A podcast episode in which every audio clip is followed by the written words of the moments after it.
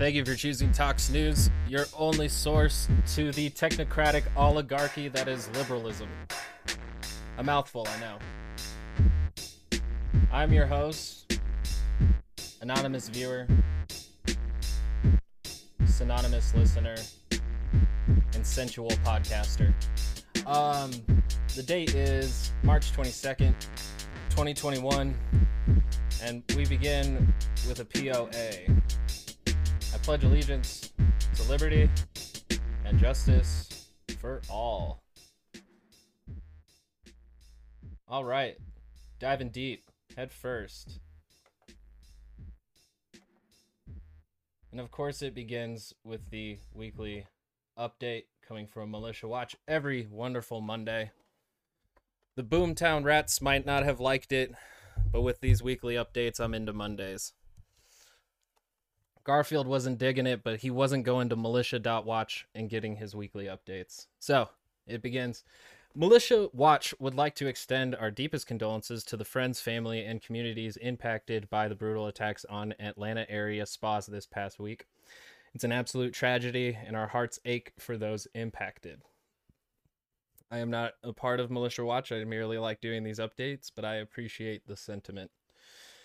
Now, to get into the nitty-gritty, this week, the update features the following and more. Ammon Bundy spends night in jail for missing court date due to refusal to don mask. Texas 3 Percenters member arrested in connection to J6 planning to use LLC to purchase weapons for militia group. Michigan militia was prepared to engage police or feds in combat, informant details. And then we have ODNI releases ridiculous quote-unquote terror risk report. And we begin with Ammon Bundy being arrested. Ammon Bundy of the Bundy Ranch family, name and a national leader for the People's Rights Organization, covered in this IREHR report, spent around 30 hours in jail this past week. He was arrested on a warrant after missing his trial due to his refusal to wear a mask to show up in court. There was yelling surrounding his initial attempt to enter the court. An Ada County commissioner asked the judge to accommodate Bundy over the affair. Bundy told the judge that he was miserable in jail, and he posted 2 videos to his video hosting channels to complain about the situation.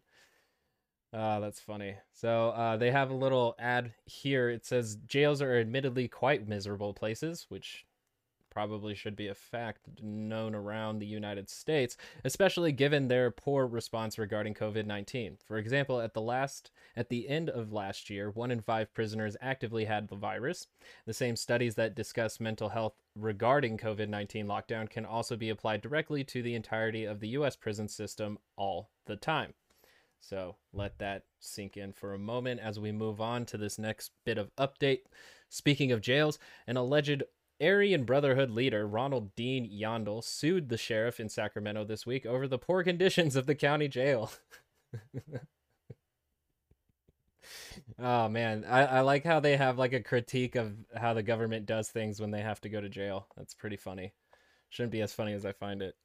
Because, yeah, jails are bad places. So we have J6 updates. Guy Reffitt, a Capitol stormer turned in by his kids after he threatened them, apparently told his Texas 3 Percenters group that they would do it again after the storming.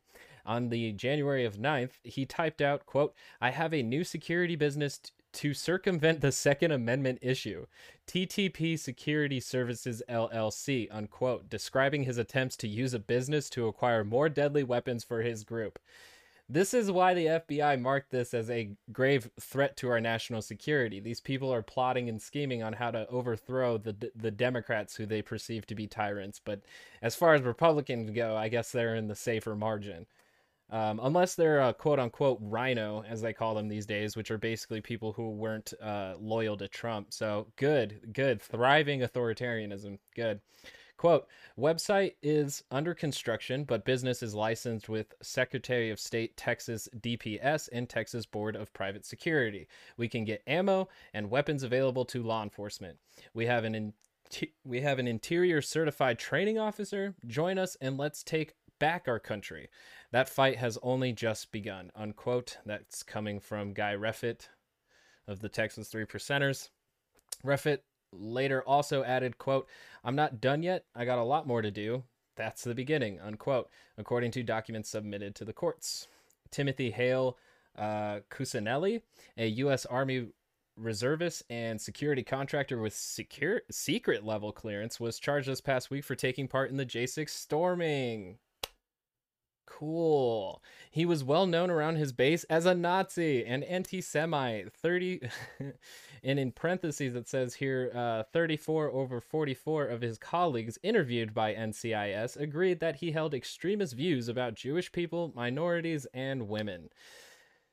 He even was disciplined by a superior for wearing a Hitler mustache around the base, of which he took selfies still on his phone at time of arrest. That mustache is never going to make a clean comeback. Like, not even Michael Jordan could get away with it. Please, if you're in the Army, let's not pretend we're the Gestapo or the SS. Roger Stone appeared in two court filings this past week, provided as a link between Oath Keepers charged by the DOJ. Oath Keepers texted ahead of J6 about the security detail operations for Stone at the rally.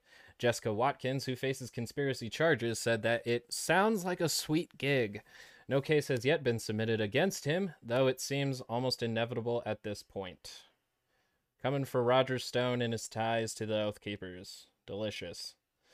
A riot suspect and former South Georgia police officer was denied a request to sell guns while awaiting trial. The request came as part of a proposed bond modification and was denied by the judge. This is every bit of militia news is just getting wackier. I'm under investigation, but I still need to sell my guns. Is it okay if I sell my guns? And it's just like, dude, you have ties to militias right now. It's not a good time, homie. You know, maybe file for unemployment. I don't know. The wife of an FBI task force member was arrested this week for her connection to the J6 Capitol storming. The woman, Jennifer Marie Heinel, had been in contact over Facebook with another J6 participant for weeks to plan travel to the gathering. Which makes sense. I mean, this thing was known around the country as an event, and people planned their lives around it, but interesting. Capital security measures are set to scale back a bit due to "quote unquote" lack of threat 2 months after the storming. And this is not DC related, but a Seattle Nazi pled guilty for his threats against media in Olympia, Washington, on the 6th of January. He was given 6 months for the threats. No media seems to have reported on the fact that during his verbal assaults of press and pro-Trump demonstrators, he had a Hitler Youth-style knife attached to the webbing of his plate carrier. And we are followed with a picture of him with said knife. So, you know, Trump might have gone into a little bit more of a quiet slumber, kind of whispering from a blanket, but these Nazis are still out in our streets. All right, we got Michigan updates, another pop in place. So in the Wolverine Watchman court proceedings, Paul Bellar's role in the plot has been discussed this past week. One story from the trial involves a May 3rd, 2020 trip to a Home Depot parking lot to buy a firearm. Several members of the militia group were there as backup because they were worried that the seller might be an undercover officer or federal agent. Bellar was allegedly looking through the scope of his rifle at people entering the store to see if he could spot any undercover officers. Cool.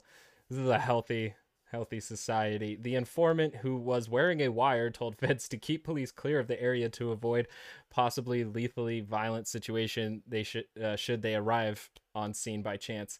Interesting. So the informant was there. Their paranoia was correct, but obviously they're doing things in plotting to overthrow Michigan's government. So that's all right. This is good. This is all healthy stuff. Nothing to worry about. Joshua Doctor, another Michigan man, was also charged this week with threatening to kill Joe Biden, Nancy Pelosi, and Michigan Governor Gretchen Whitmer. He said he wanted to be the catalyst for the next American Civil War, according to the charges. I really don't like how excited people are to bomb and destroy our own streets. Like, that's crazy. Wow. Just literally wow. I cannot wait till we're so divided that we're killing cousins. Cool. He was also fairly explicit, saying he would, quote, use a gun to shoot and kill the elected officials, unquote. Yes. Yes, and this is why we love Militia Watch Update, because this stuff just flies quietly under the radar. Other miscellaneous updates is gun shop owner Chad Walsh, who is suspected of links to 3 Percenters movement, is running for sheriff. That's me clapping, because militias and law enforcement go hand in hand like some other group that went hand in hand with the police, if you've ever heard that chant. He was previously the center of controversy as he refused to close his indoor shooting range after lockdown orders came into effect. He even alluded to the reason the 3 Percenters is called the 3%, saying in an interview the widely discredited figure that, quote, 3% of colonists when we fought the British stood up and fought for us, unquote. After his shop closed, Walsh became a police officer for Moose Lake PD in Carlton County, adding that he, quote, really enjoys being a police officer, unquote. Yeah, no duh. All right, anyways, Timothy John Watson, the man who ran the portable wall hangar site and store, pled guilty to weapons charge this past week, and there's more in the updates if you want to dive into that. The officer of the Director of National Intelligence put out a report on quote-unquote domestic violent extremists this past week that lumps together right-wing militia groups and anti-capitalist anarchists under a quote anti-government, anti-authority violent extremists, unquote. It is a fairly incoherent summary table and 4-page report. Wow. To be fair, as animal rights, environmental, and violent extremists are also equated in the same way to far-right actors. The ultra-vague, racially or ethnically motivated violent extremists is also included on the table, which itself has provided cover for intelligence operations to pursue black identity extremists alongside white nationalists, even after the former term was widely identified as a reason for concern by human rights legal organizations. It doesn't appear in this table explicitly, but there have been transparency concerns about this, even though the FBI claims to have abandoned the term 2 years ago. Here's the ODNI report table for reference. Yeah, I mean, the government is going to use any legislation against any kind of dissent, whether it comes from the left wing or right wing. I think the thing that I learned from Trump's presidency is that one militia group, or at least form of extreme ideology, is much closer to gripping power than a lot of the others. But still, when, you know, neoliberals and, you know, the liberal elites are still in power, I don't really see them allowing extremism to take over, but yet we are speaking in a place of late stage capitalism, and we're kind of treading in who knows kind of waters with the, you know, half of the century coming up. So I don't really know what's going to happen, but it did appear to me that the extremist far-right nationalists have a bigger platform and chance at power through the Republican Party than, say, any of the far-left extremist groups. So there's that, because you can hide it whether or not, but the establishment worked to pass a lot of the policies that Trump had implemented. So there's a big support for authoritarian nationalism in this country. So just keeping an eye on it. And for further readings, Militia Watch provides on Palmetto State Armory lobbying Congress despite their obvious Boogaloo products. Cool. There's another one on Ammon Bundy's move to anti-mask martyr from Vice. And from the Daily Beast, there's J6 suspects trying to do PR work in the meantime. Got to clean up that public image, because if anything, if you're like a revolutionary insurrectionist, then you're going to need, you know, propaganda and a bunch of people believing that you're standing for a message. Yeah. All right. So that's all cool stuff. I love that the far right nationalists just don't sleep. That keeps me asleep at night. All right, so we begin with culture war. Culture war, because right-wing pundits, right-wing media, the RWM is a vacant, substanceless party only feeding the nutrition of this podcast for something to do. And for right now, we're focusing on them attacking Sarah Silverman, because she doesn't need me to defend her, and I love her work, but the things that they say really have a lot to do with people feeling disaffected from the political system in general. So I'm not here to necessarily defend Sarah Silverman, because I haven't seen the full segment. I just know that she has a certain feeling towards the left and right political parties that were forced to choose between every 2 to 4 years. And I can relate to that. Now, let's get into the unfortunate events that are right-wing media. Crowder, take it away. This is Crowder. First, okay. This is something that obviously is near and dear to our hearts, Brian, myself, Gerald, not so much. But you know what? You're welcome to talk. Thank you. This last week, Sarah Silverman, for people who don't remember. Let's see if I can get, I'm going to get some different quality on this. My computer does not. Remember, Sarah Silverman made her entire living, made her bones, her career through shock comedy. And then decided to slam the door shut behind her, pull up the ladder, and tell everyone else that they shouldn't be offensive, that they shouldn't be cutting edge, that we need to be careful about what we say. But now she is saying that she's tired of being a Democrat because of the absolutism that she's basically been their enforcer in chief in Hollywood. So here's her making the comments about her disillusion with the Democrats. I don't know how Sarah Silverman is the enforcer in chief of the leftist party. I like, what authority does she have to do anything? Like, people are allowed to express their opinions of political views and all of their stances and talk about this stuff without being some kind of enforcer or somebody who, that's weird. She has like no authority whatsoever. She has a platform. She uses it to advocate for policies that she finds in the best interests of everyone, from what I can understand. Brent. It's the absolutistness of the party I am in that is such a turnoff to me. It's so fucking elitist. You know, for something called progressive, it allows for zero progress. I know, right? It's all or nothing. No steps toward. All or fucking nothing. Again, righteousness porn. I think I don't want to be associated with any party anymore. It just, it comes with too much baggage. So do your new shows that are not like funny. This isn't. See, and what's funny too is like immediately after coming out of that clip, we're not focusing on what she said. We're ad hominem attacking the character, or just the fact that she's more successful than Crowder as far as like an entertainment career goes. So that's I love that as soon as we get out of talking the political position of somebody, we get really petty and then talk about them.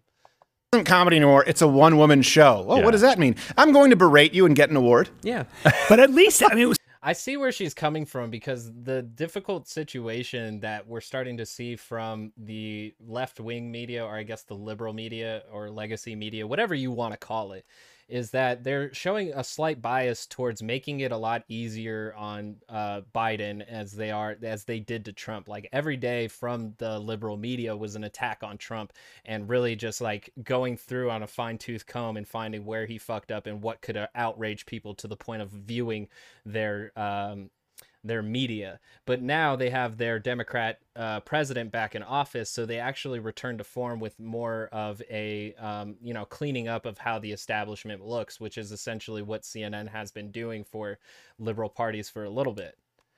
My software froze, and I don't know how much that hurts the consistency of the podcast, so I'm gonna have to turn off the capturing. This might be how I have to upload it on YouTube every time now. That's sad. I have to get a computer with a bit more CPU in it. That sucks. It threw me off my point too. But with the liberal media, there is the bias is showing that it's more of a propaganda machine that kind of cleans up the Democratic Party a bit, and still also works on the manufactured consent so that we can, pursue the quote unquote national interests. So that's the unfortunate thing that shows out of the Democratic Party, is that even when it's hitting short of its marks of its promises, CNN is there almost in, not 100% in the Fox News way of outright misinformation and lying, but it's at least cleaning up the situation to make the situation not sound as bad as it is. But Sarah, like, I know Sarah, and I actually really like her, and I think she's a hell of a comic. I really. And I love that Brian Callen comes in here to say that he loves Sarah Silverman, because Brian Callen is actually really tuned into the comic community, and that community has its own culture going on that I'm not really that sure Crowder's too plugged into, because of him going more into politics than being comedy. And Brian Callen, I think, is aware that if he completely trashes Sarah Silverman's character here on this podcast for the sake of Crowder's audience, then, because the right hates Sarah Silverman, and we're going to learn that in the next segment. But if Brian Callen was to jump into that dog pile, he would be ostracized by a lot of comedians for doing so, and probably be two-faced. And it's very funny to me, the fact that Brian Callen is even put into this position.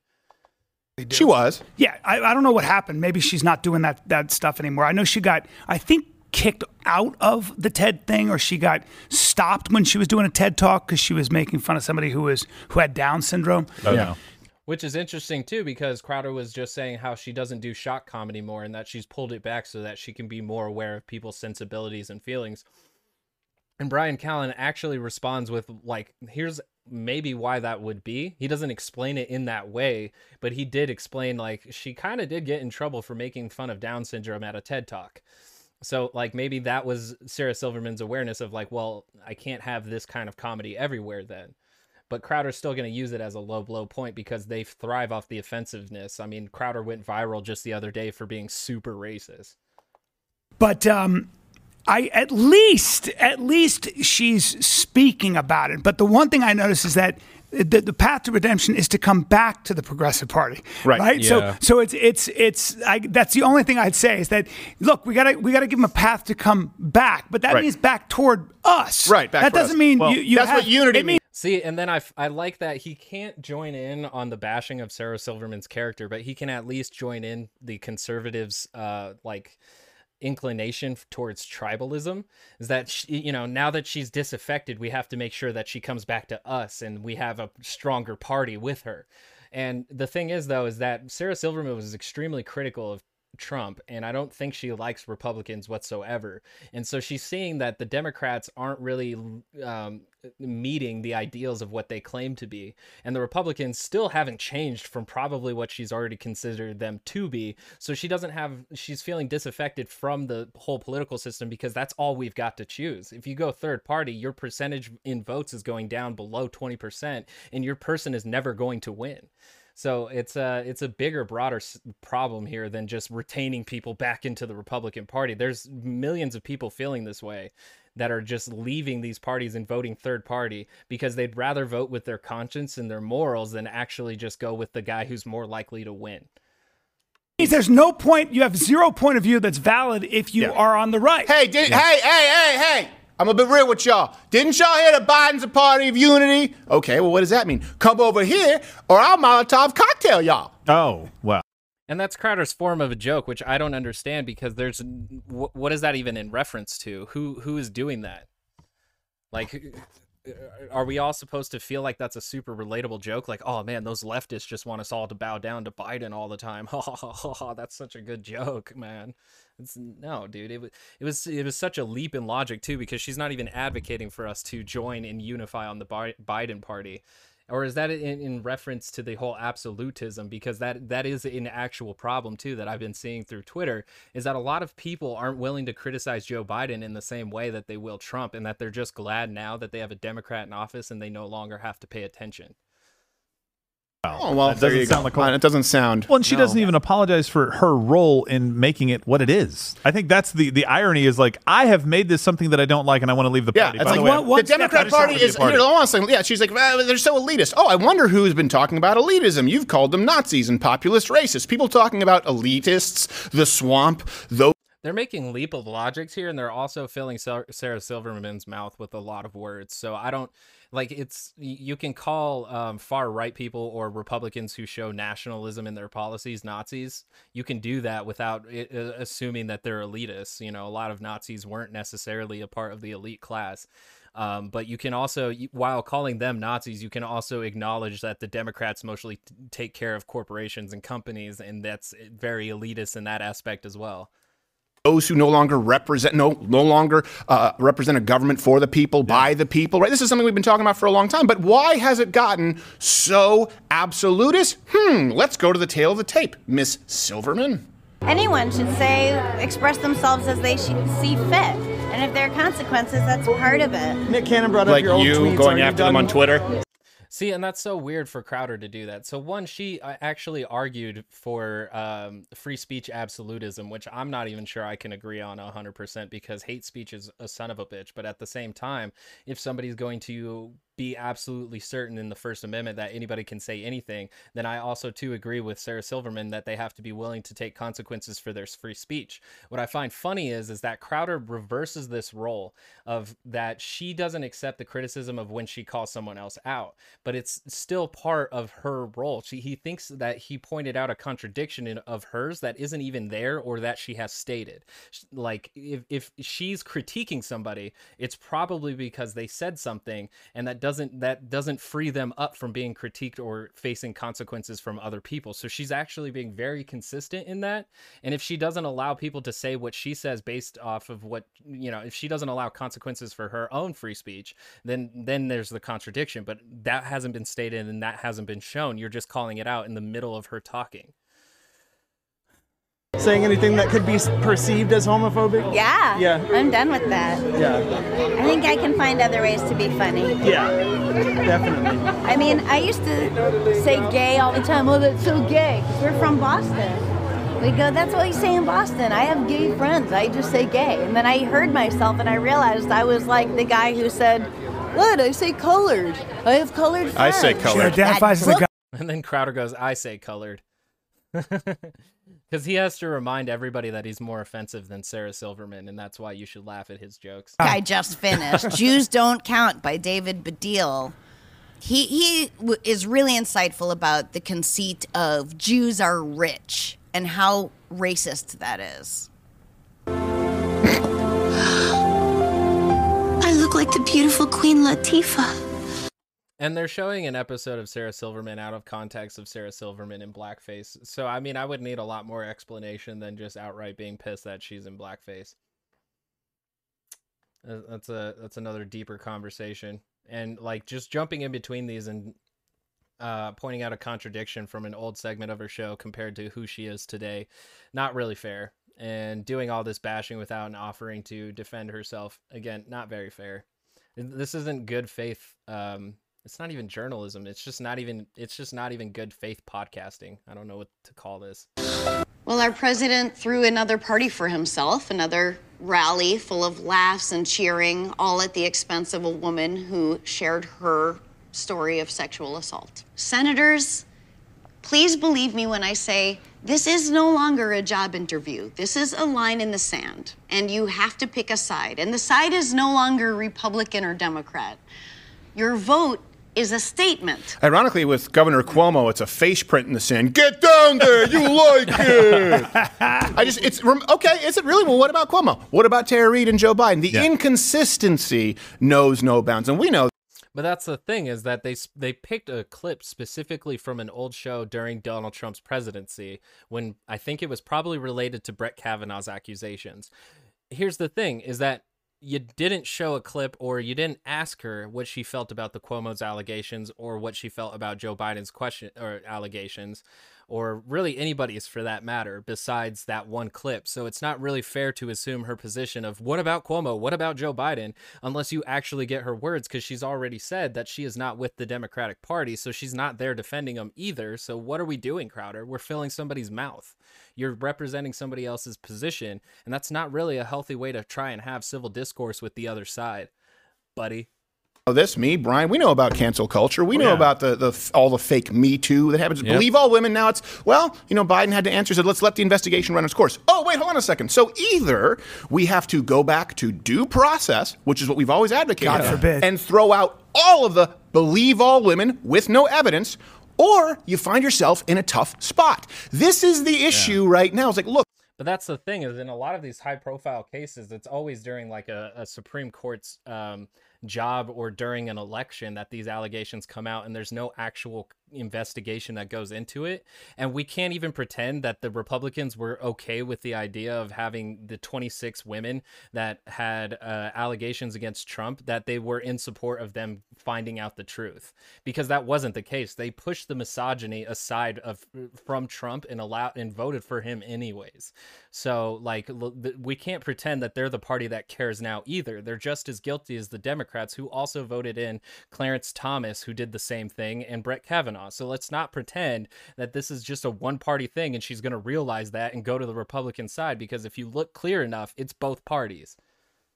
Look, I understand and you want to be gracious, but it's got to sting a little bit because you made sure that people like us weren't able to speak. And by people like us, I mean half the country who elect presidents.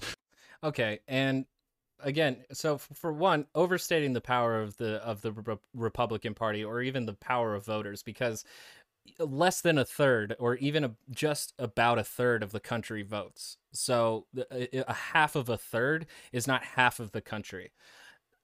And I hate repeating that point, but I did it again.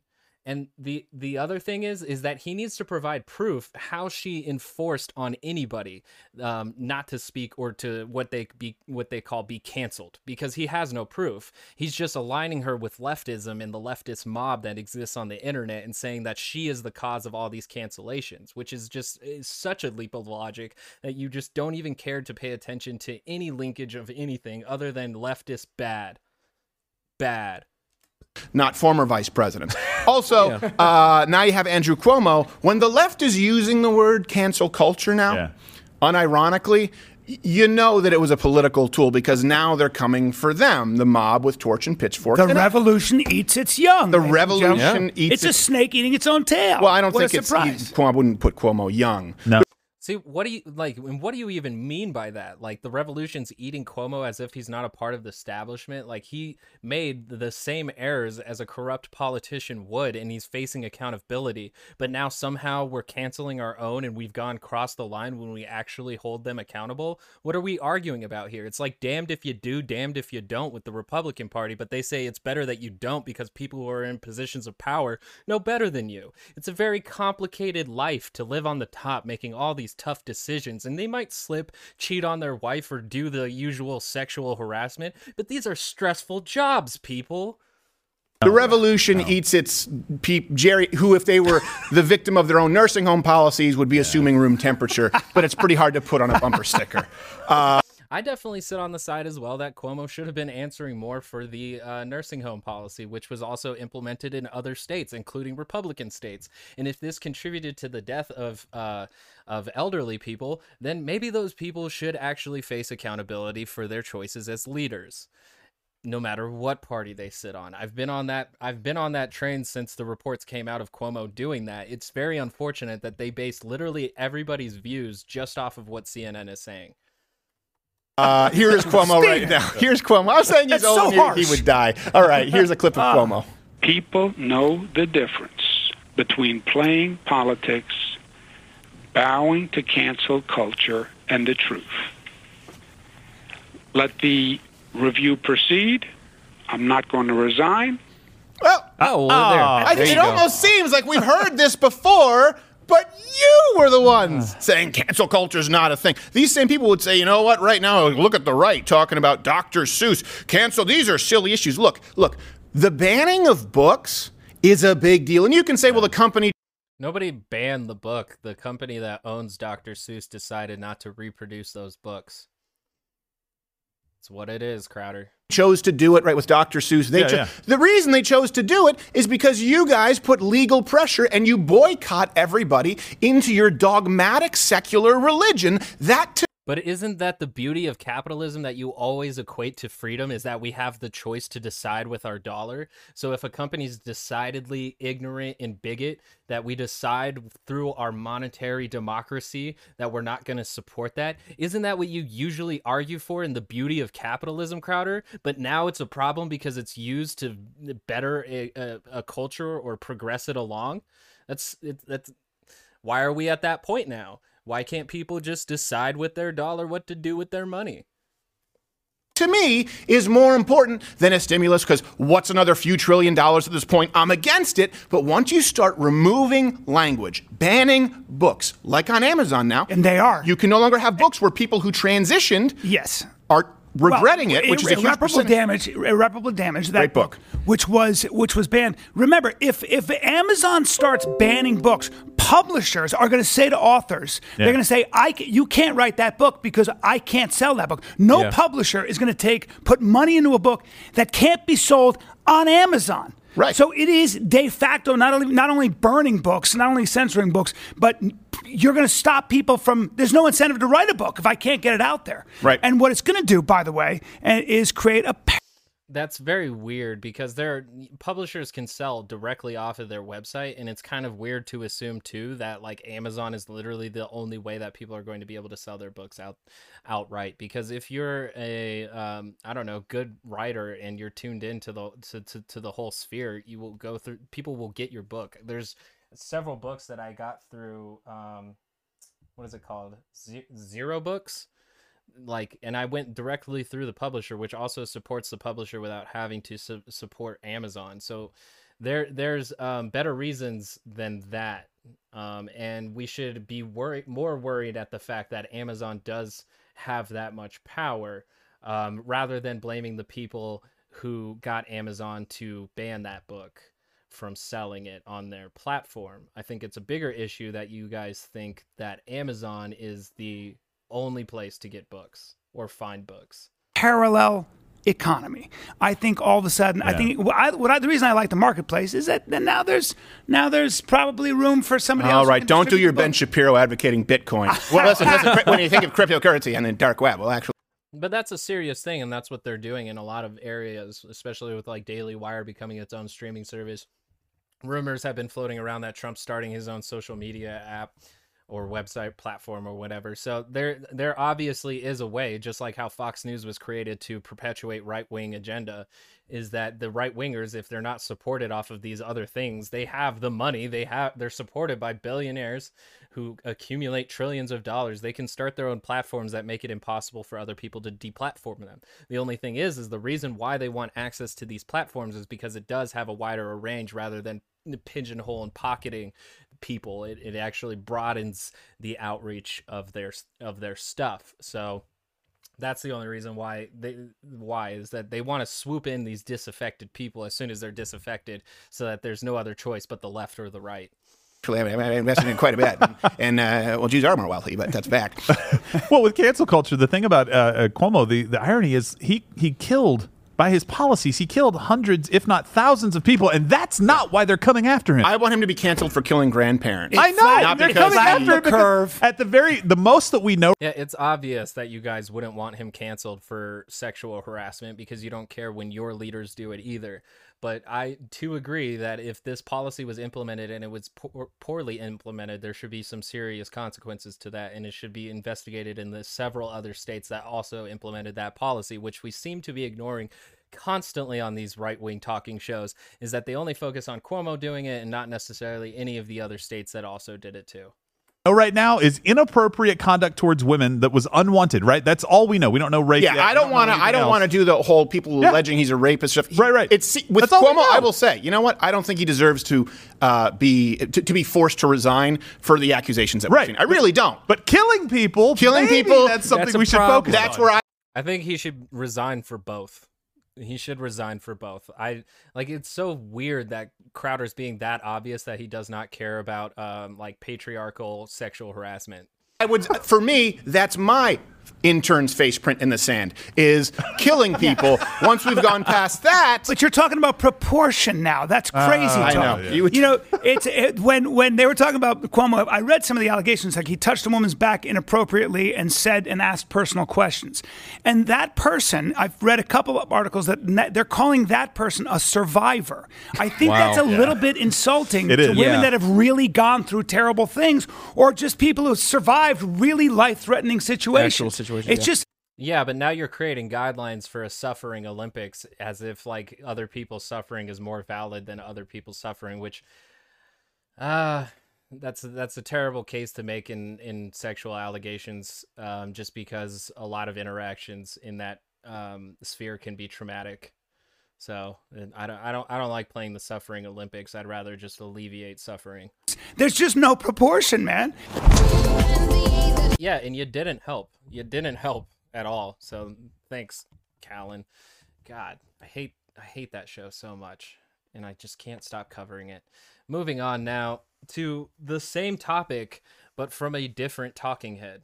Michael Knowles, another one that for some reason I just keep gravitating towards. Let's get it, Michael. Let's cover the same topic we just did. People beginning to wake up a little bit to this. Obviously, some people on the right have been woke to this from the top, but even some people on the left are waking up to the oligarchic tendencies, technocratic oligarchic tendencies, this tendency to take power for a handful of elites on the left. Sarah Silverman, a left... And yet that's not a thing of the right. Like, it has nothing to do with the military-industrial complex, the prison complex, the big pharma. A lot of those things don't benefit. It may not be technocratic, but it might be oligarchical.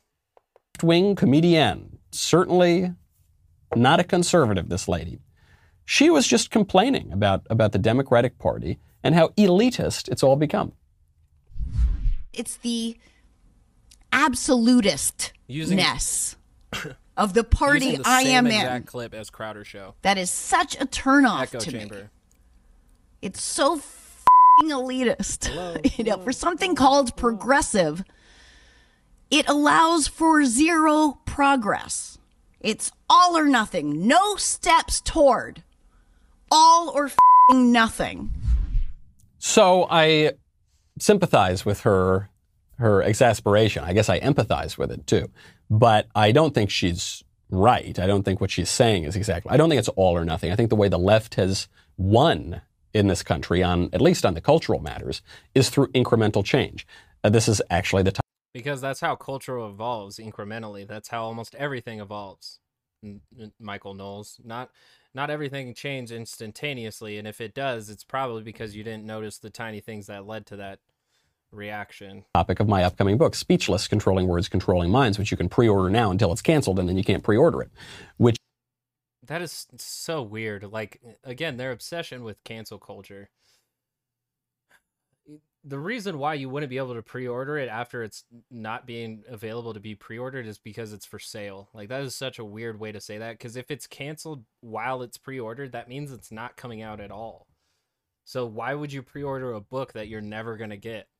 Which is that for at least 60, 80 years, the left was gaining ground, engaging in what a brilliant leftist theorist called a war of position, where you infiltrate the institutions, you gain power, and then slowly, gradually, you begin to exercise that power. And then when you've got enough leverage, you can suddenly spring a lot of social changes on people. I don't know if a leftist came up with that. But it's certainly something that is successful in politics. I feel like Republicans have been doing the same thing with authoritarianism. This to attain what he called the cultural hegemony, which was the big impediment to leftist radicals upending society. I'm not sure if I buy that, especially with how multiculturally obsessed a lot of leftists are. So that's very weird. Even like Jordan Peterson calls it postmodern multicultural Marxism, something like that. So it's, yeah, multiculturalism, I think, is pretty important to the leftists. So having a cultural hegemony doesn't make sense. And especially with the fact that they usually advocate for various ethnicities, races, genders. That's weird, because I'm pretty sure conservatives fight for more of a hegemony over culture, especially since they want you to usually be Christian. They want you to behave in a certain type of marriage. They want you to have a certain belief in democracy. So that's weird to say. I want to focus, though, on this elitism thing, because creating a new elitism is the point of progressivism. She's saying it like it's a contradiction. It's so... No, it's not. No, it's not. And that's the thing, is that progressivism in our country, like almost every other ideological term, is very muddled and misunderstood. Progressivism in this country is trying to move towards democratic socialism, which most European states are already in. And yeah, no, I'm like, no. So weird. We're supposed like, if you're heading towards democratic socialism, you're using the elite's resources to provide a social safety net. So it's a little bit less elitist than he's painting it out to be. Now, neoliberalism, however, much more elitist, and that's really the platform of the Democratic Party and even a lot of policies in the Republican Party, because Reagan was the founder of neoliberalist policies.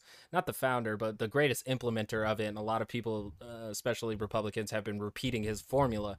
So they're extremely elitist and focused on corporate interests, which they refer to as national interests. Unless we're going to talk about elections, then it's we need to get rid of those special interests, which never really seem to go anywhere. The two-party system is mostly elitist, both of them are, but they try to play as populist so that they can continue having our consent to be governed.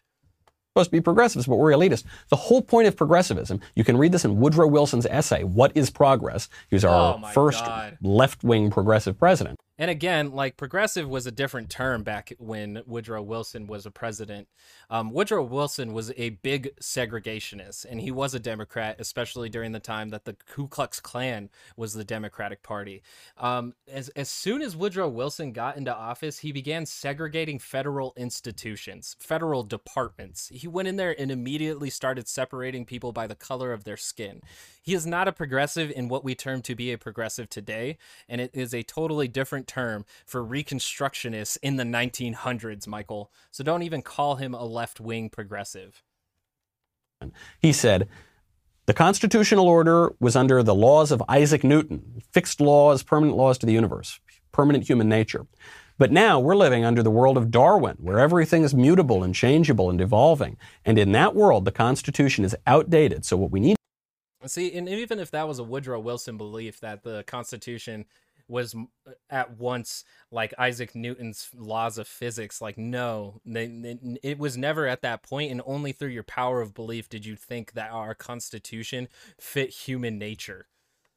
What we need to do is, instead of being governed by the people, according to the Constitution, we need a group of intellectual progressive elites to make all of our decisions for us. And we're going to outsource this to something called the administrative state. And then we're going to, still have politics, kind of. We're going to debate pointless stuff, but really the decisions are going to be made by experts such as Dr. Fauci.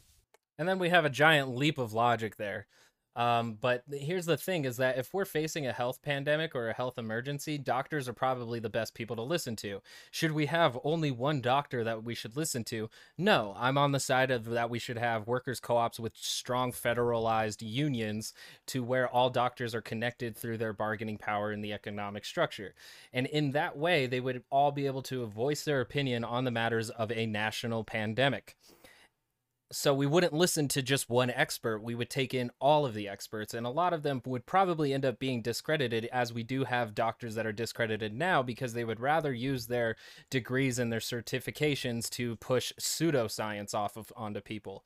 So that probably isn't going to go anywhere, but to actually trust experts to know their field is probably an integral part of becoming a strong society, Michael. So building that anti-intellectualism that's so fervent throughout the right wing and continuing to perpetuate that, shame on you.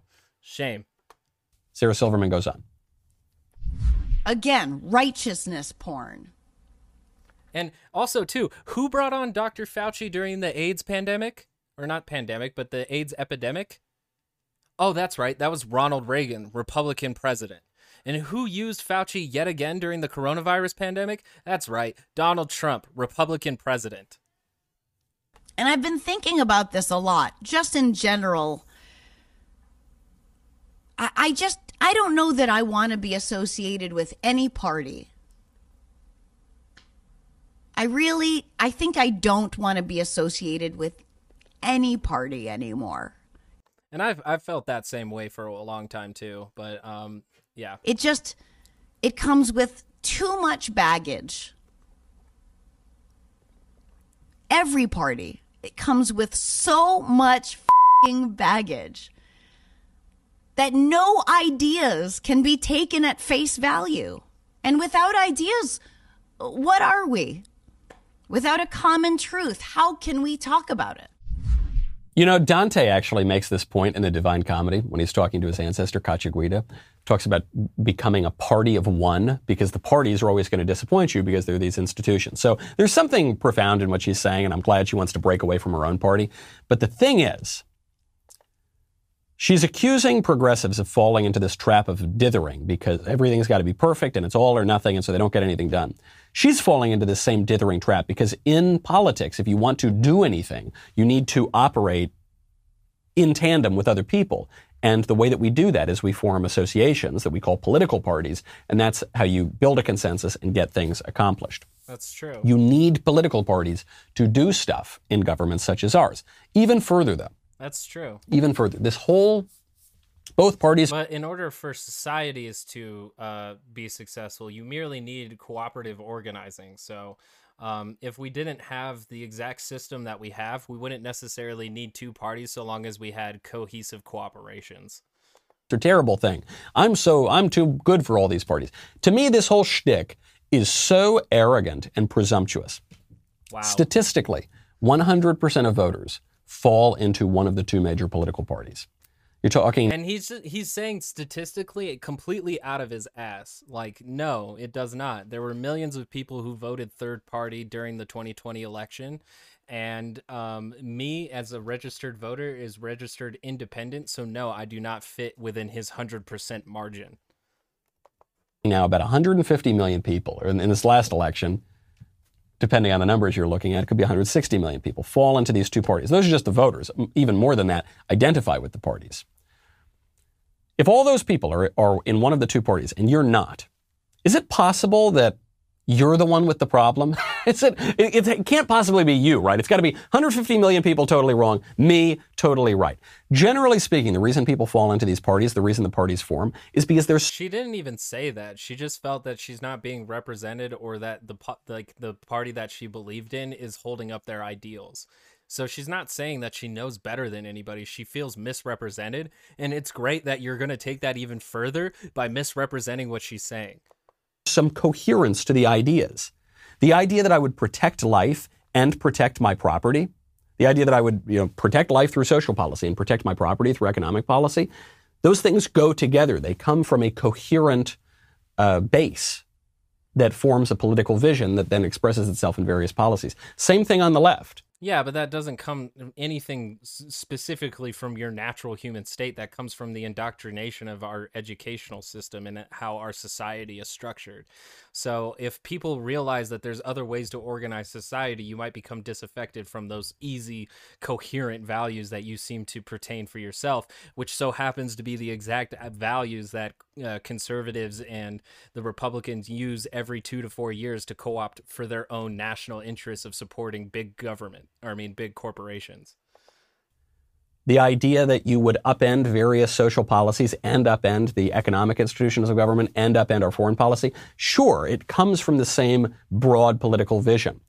And maybe you have a problem with that. But I think it's so arrogant to say, and now whatever heterodox views I hold, that's my real opinion. No, maybe you're just beginning to question your old political vision, but you haven't taken the time and the effort to follow your new curiosities to their logical conclusion, which might not leave. And that's what they always point to, too, is that, like, conservatives are just common sense. Conservatives are the logical end of your political search, which is hilarious to me, because when I realize that there's many more ideologies than our two-party system, it's not the truth. But it's very funny to me that he assumes that Sarah Silverman just hasn't thought about the conservative party hard enough. View alone outside the political system, it just might flip you over to the other side. Or you could be like me and end up giving up on both political parties and selling your ideological dreams into a pipe dream that you know is not going to happen anytime during your lifetime, but isn't worth advocating for nonetheless. And I will advocate for my pipe dream until the day I die. Let this be the hill I die on.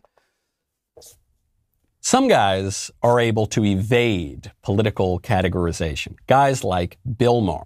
Now, Bill Maher, he's a left-winger. He's a Democrat. And it's funny too, because Bill Maher is my next my next little top off to this Sunday, or I guess Monday. It could have been a good ice cream joke if the days were different. Damn. Bill Maher is a very obvious elite liberal. Like, he sticks his nose up on a lot of things that he does not like, and he's very obvious that he has a liberal bias. So it's very funny to me that he just said that you can't put a finger on him, because I can. He's a very xenophobic liberal, like, for sure. He's a liberal nationalist beyond anything, for sure. Democrat, but more than most left-wingers and Democrats, he sort of contradicts his own group every now and again, and it's won some respect from right-wingers. Usually I disagree with Bill. Because there's nothing with actually questioning your beliefs or critiquing them. But unfortunately, the conservatives have shown that they don't like that, that if you aren't an 100% supporter of the president, or I mean the person you're backing, let it be the president, because now if you did not support Trump, you're called a rhino. So, like, let that sink in. That's how the Conservative Party operates now. They came up with a name for people who didn't back up Trump. Omar, but occasionally I agree with him. And he's made this point, getting back all the way to what we were talking about at the top with that military guy prattling on about how women are, pregnant women are just as lethal as men. He says Americans are becoming a silly people. And finally, new rule, you're not going to win the battle for the 21st century if you are a silly people. And Americans are a silly people. That's the classic phrase from Lawrence of Arabia, when Lawrence tells his Bedouin allies that as long as they stay a bunch of squabbling tribes, they will remain a silly people. Well, we're the silly people now. Do you know who doesn't care that there's a stereotype of a Chinese man in a Dr. Seuss book? China. All 1.4 billion of them could give a crouching tiger flying And that's probably because they don't read Dr. Seuss.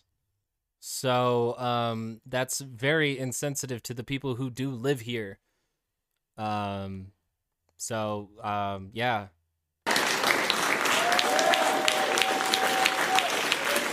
Good job, Bill. Because they're not a silly people. If anything, they are as serious as a prison fight. Look, we all know China does bad stuff. They break promises about Hong Kong autonomy. They put Uyghurs in camps and punish dissent, and we don't want to be that. But we have done that, and we are that, so please continue.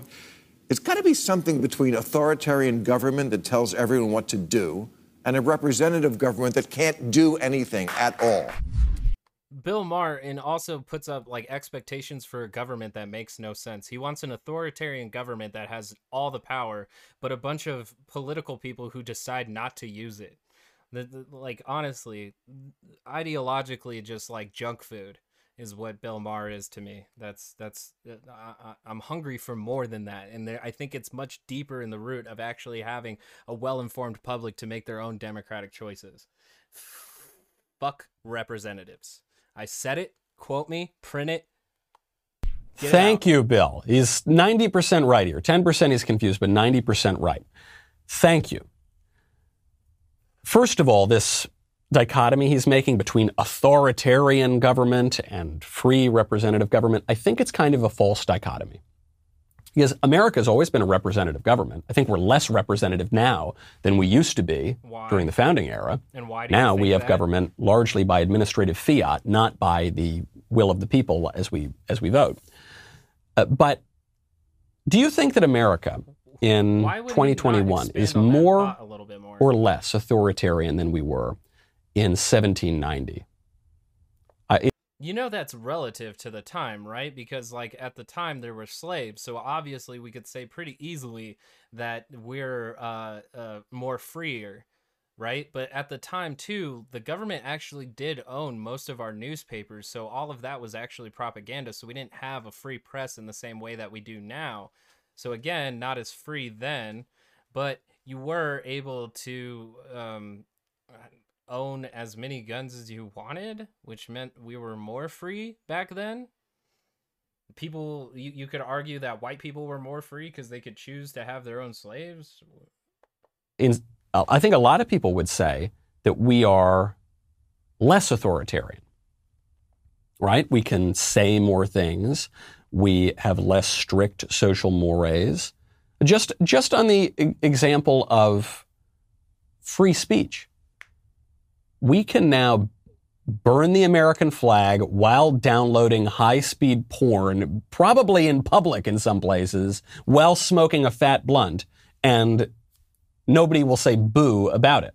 I don't know anywhere that you can necessarily smoke a blunt out in public. As far as I know, you're still not allowed to do that as much as you're not allowed to drink in public. It depends on the state that you're in.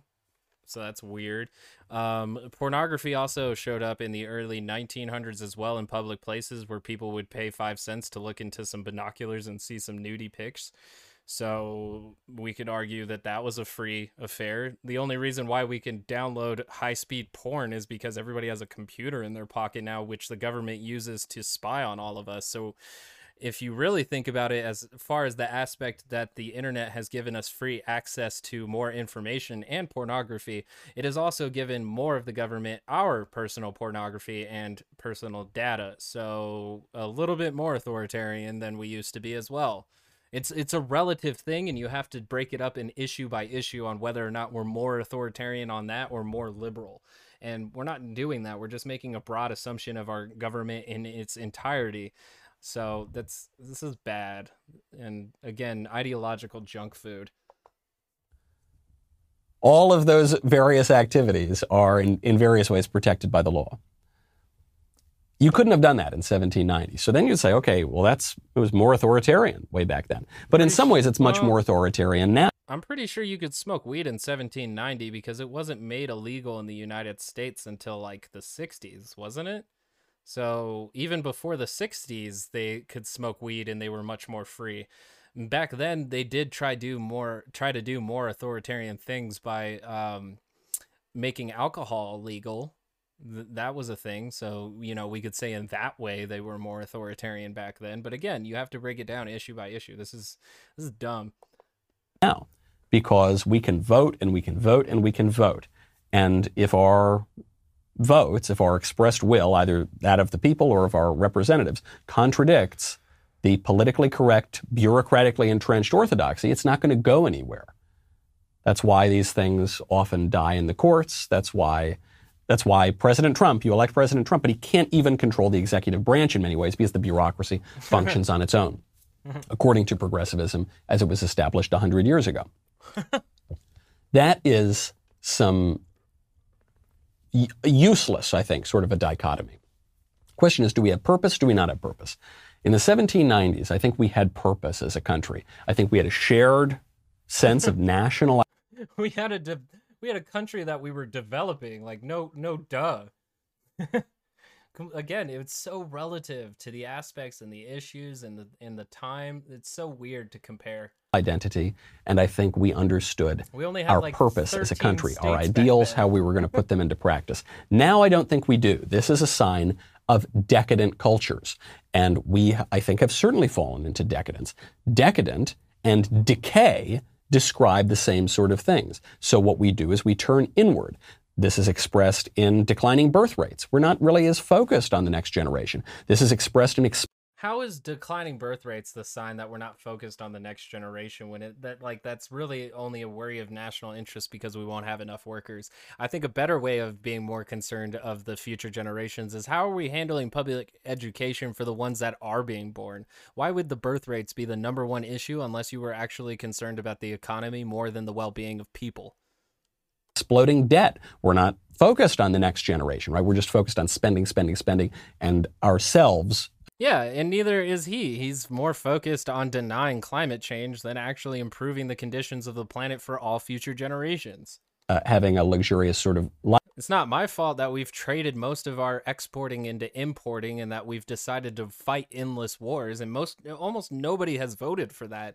The manufactured consent that came out of 9/11 is the unfortunate aftermath that we all have to burden this debt because we were so fervent on having revenge.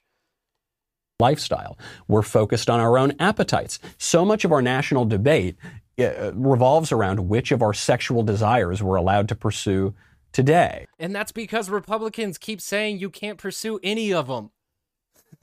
and which new desires we'll be able to pursue tomorrow. We're not talking about broader things. We're not talking about virtue all that much. We're not talking about our international, our geopolitical ends.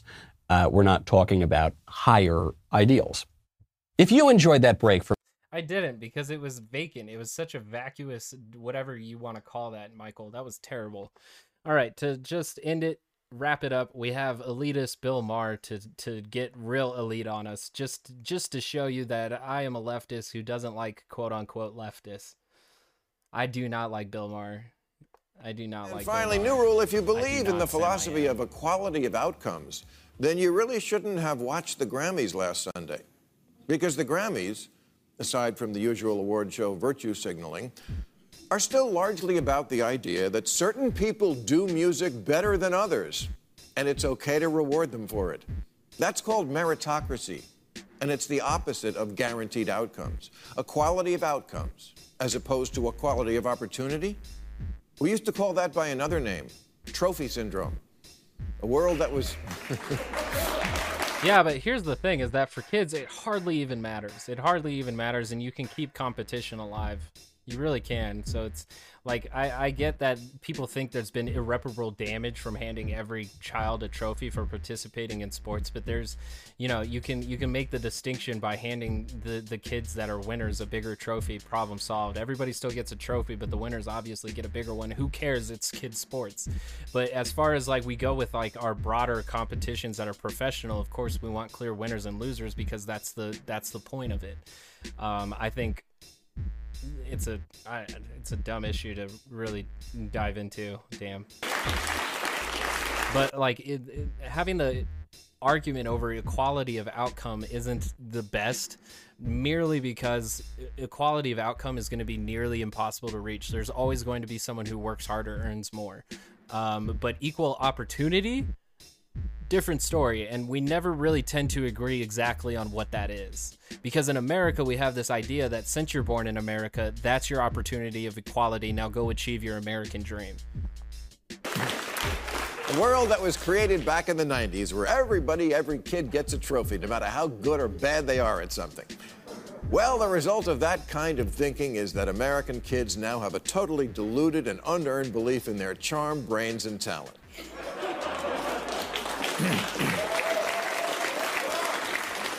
Yeah, Bill Maher doesn't like a society where our self-esteem is too strong, because some of it's undeserved. It's not only that the entire generation wants to be famous, it's that they think not being famous isn't fair. If you think I'm... And it's not, because we do give a special treatment to people who are famous or who hold positions of power. So the meritocracy goes well beyond certain levels of equality, beyond of what you do in your profession. It actually equates to connection, social status, and your treatment by society.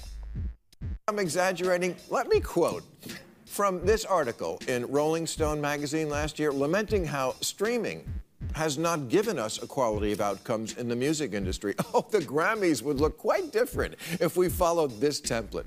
The article tells us that more than 1.6 million artists released songs between January 2019 and July 2020. 40,000 tracks a day on Spotify. And yet, Rolling Stone complains, today's streaming landscape looks a lot like the music industry used to. A small class of artists see not just the majority of activity, but damn near all of it.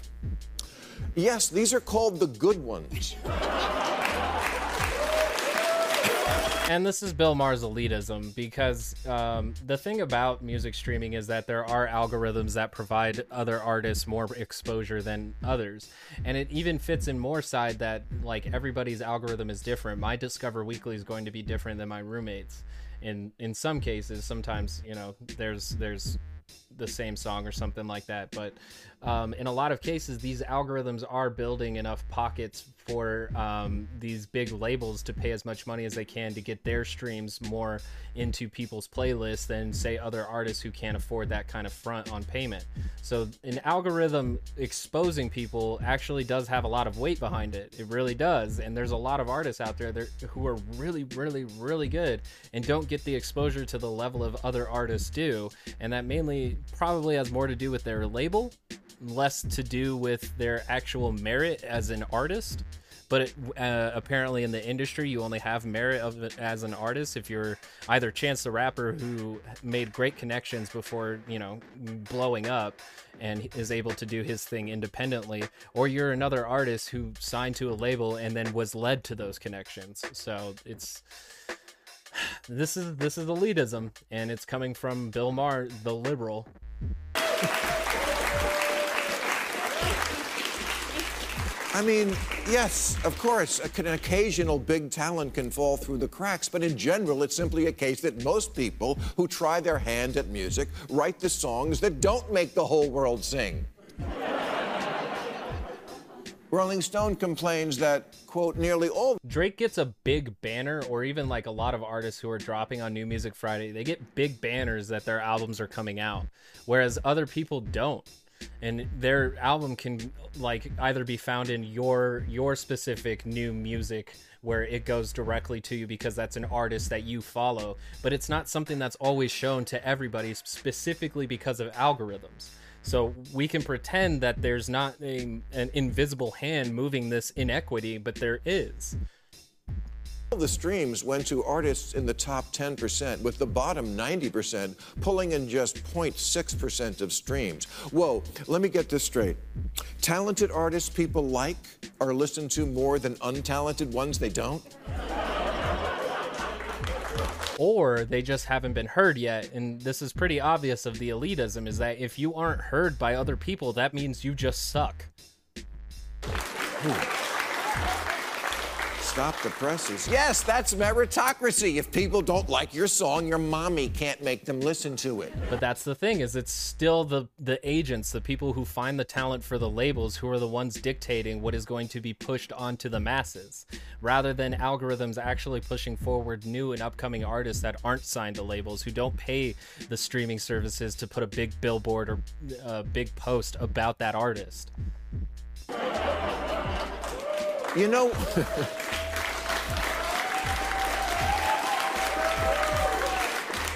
You know why 99% of artists aren't getting heard? Because music is hard and most people suck at it. For more details, Google reality. See, and like this is like one thing that Bill Maher really does get off on, is punching downwards on a group that's really easy to punch downwards on, is a bunch of people who don't get their music listened to. That's easy enough. But I think there's value in this story and acknowledging that record labels and streaming services algorithms are colluding to continue pushing big popular artists and not allowing too much of underground artists to make their leeway. Now, that isn't to say that these people aren't getting plays, that they aren't being discovered. They're just not being discovered on the same exact label or on level as labels. Rolling Stone actually writes the sentence, in a perfect world, the bottom 1% of artists would get 1% of activity. No, they wouldn't. That's a stupid world I don't want to live in. Who taught you this nonsense? And it's also weird, too, that he would assume that all these people who aren't popular aren't good artists. That's such a weird... It's so weird. Because, like, a lot of the best artists... Like, my favorite artist was playing a bowling alley to a crowd of one person in 2015 before he actually got a decent amount of fan base. So that's so dumb. And when you whine that streaming hasn't just upheld the gap between music's haves and have-nots, it's widened it. You're making my case for me. Because streaming allows the public to sample everybody. There's no... Yeah, but you have to go out of your way to search it. If you're going through their playlist and what they display, it's usually through the algorithms of what you like and also through what people pay to get into those playlists. More gatekeepers. You can't complain no one heard your song because no label would sign you. We tore that wall down. And the result was the same. Some musicians are have-nots because, yes, they may have a voice, but we have ears. I mean, now I'm curious to how much, like, Bill Maher actually goes outside of his usual playlist and goes to discover artists. Because there's plenty of artists that I listen to that I do not understand how they're not on bigger platforms and performing at the Grammys. It reminds me of the early audition rounds of the old American Idol, where contestants are all attitude and image, as if to say, can we not focus so much on the talent and just skip the part to where the part I'm going to get to be an idol? 72% of Gen Z say they'd like to be an online celebrity, and 54% of Gen Z and millennials say they would become an influencer given the opportunity. Yeah, and I wonder how many kids in the 70s said they wanted to be a rock star. It's the same thing, Bill. It's the same thing. You're acting like this is some sort of weird new phenomenon for Gen Zers when it's exactly the same thing, but the margin of fame and notoriety and influence is moving on to a much more, lower level on the internet. So, like, stay mad about it, bro.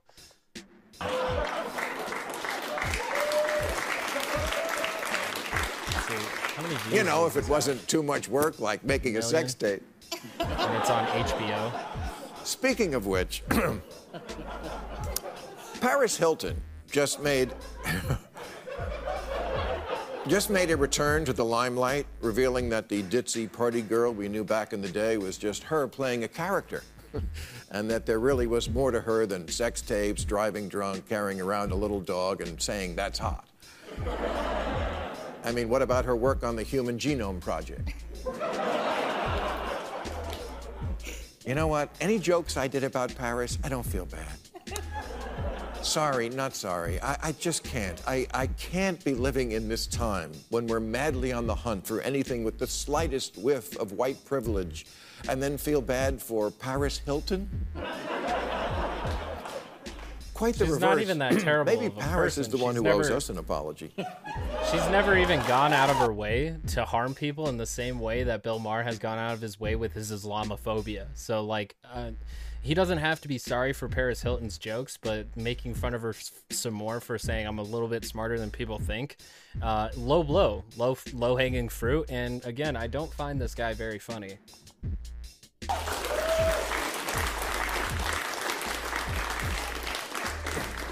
For being patient zero for today's vapid, entitled, famous-for-nothing culture. She kind of birthed the world where every 15-year-old with a phone aspires to be an influencer. She's the face that launched the 1,000 Little Shits. Not really, because there's a bunch of more people who have videos on the internet that were more inspirational to that. Paris Hilton was the poster child of which he labeled her out to be, which is the overly rich youngin who just parties all the time. But that has nothing to do with the emerging internet culture that is in entrepreneurship for a lot of millennials and Gen Z people.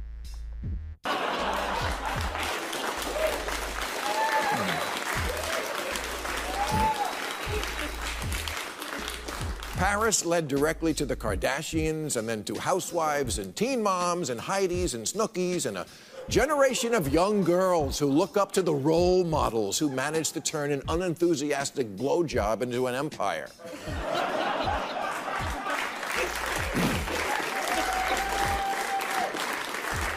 Young people who think my talent is being me. And you wanting to live my life. Kylie Jenner is a billionaire based on her ability to sit near a pool.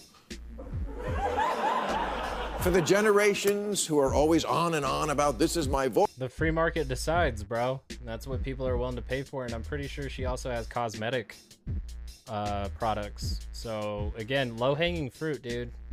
Like, you're just bashing people that you think are easy targets. And I have something to say. An awful lot of that something is about lip gloss.